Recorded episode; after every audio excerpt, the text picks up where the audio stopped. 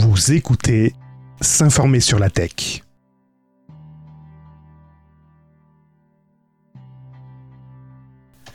Nous sommes l'été et on va se détendre un peu, on va se reposer en musique, mais c'est pas pour ça qu'on va oublier la tech. Et là, je vais vous parler de TIC et de tech.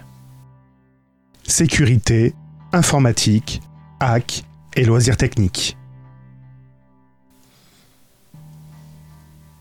D'après une étude polonaise, les tics seraient attirés par nos téléphones portables.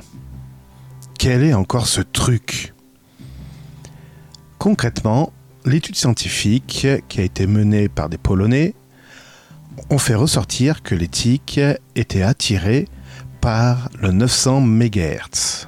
Et cette fréquence c'est la fréquence utilisée par nos téléphones portables pour se connecter au réseau GSM. Mais que vient faire cette étude et en quoi est-elle si importante? Cette année, ça ne nous aura pas échappé, l'hiver a été doux, nous avons eu quelques pluies au printemps. Tout ça a favorisé le développement d'éthique. Elle, elles se sont senties vachement bien. Et là, avec les beaux jours, elles commencent à être à la chasse au sang. Et oui, les tiques adorent le sang. D'ailleurs, c'est de ça qu'elles se nourrissent.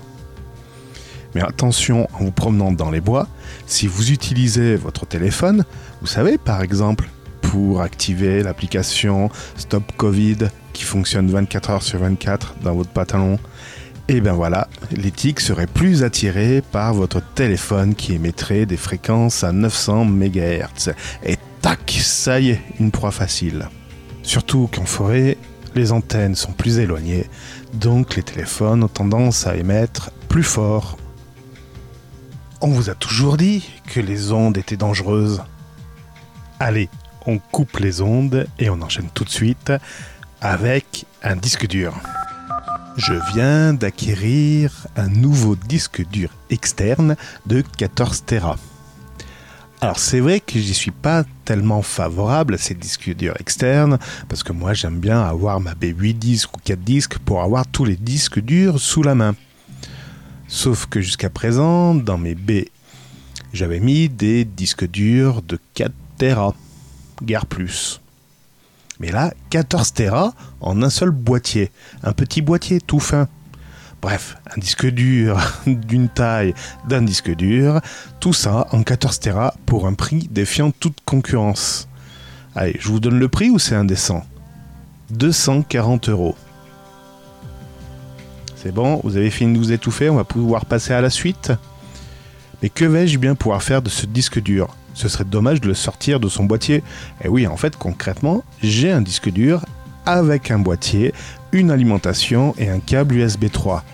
Ça y est, vous, me voyez venir Je vais pouvoir le brancher sur un machin qui va me permettre de faire un truc.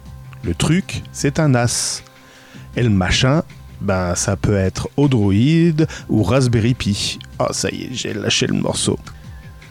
Lorsque nous branchons un disque dur sur un système Unix Linux, la première chose à faire, c'est de le repérer. Et quand on est en ligne de commande, le plus souvent, ben, on est démuni, on ne sait pas où se trouve le disque dur. Alors chose qu'on ne pense pas toujours à faire, mais lorsqu'on branche un disque dur sur un port USB, il suffit de lister les périphériques branchés sur le port USB. Ben, déjà, par simple vérification, savoir si le périphérique en lui-même est détecté.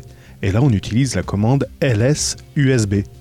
Oui, oui, ls comme listing, vous savez, la commande ls pour lister le contenu d'un dossier.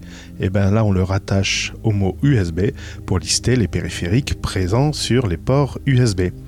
Si le disque dur apparaît, déjà bingo, l'interface, l'électronique s'est réveillée et communique bien avec Linux et c'est bien détecté mais on n'a toujours pas accès au disque dur en lui-même. Et là, il y a des commandes qui permettent de manipuler ce qu'on appelle les périphériques de bloc. Et oui, un disque dur est un périphérique de bloc.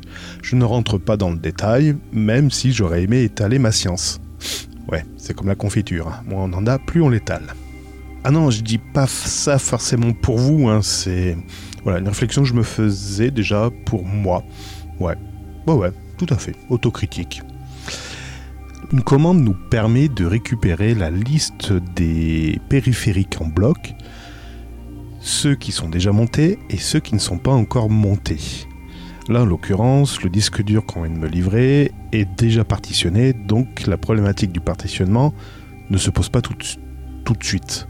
Quoique, on va voir que ça va quand même poser un petit problème. Donc la commande qui permet de lister tous les périphériques blocs, donc ceux qui sont montés et ceux qui ne le sont pas, est la commande lsblk. BLK comme l'abréviation de bloc. Et il ne faut pas oublier la commande, l'option "-f" qui permet d'afficher également l'identifiant unique de l'unité de la partition. Donc lsblk-f affiche tous les périphériques.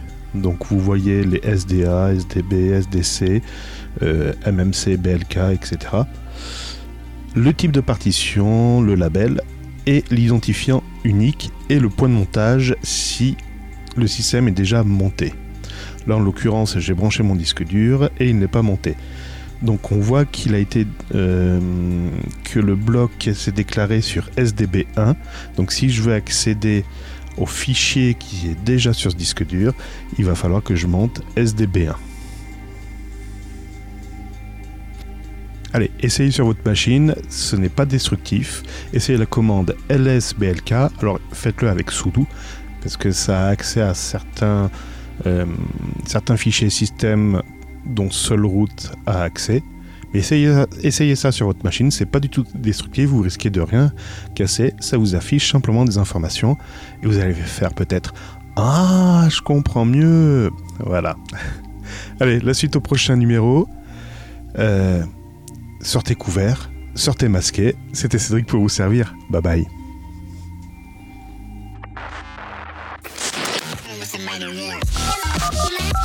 C'était s'informer sur la tech et les loisirs techniques.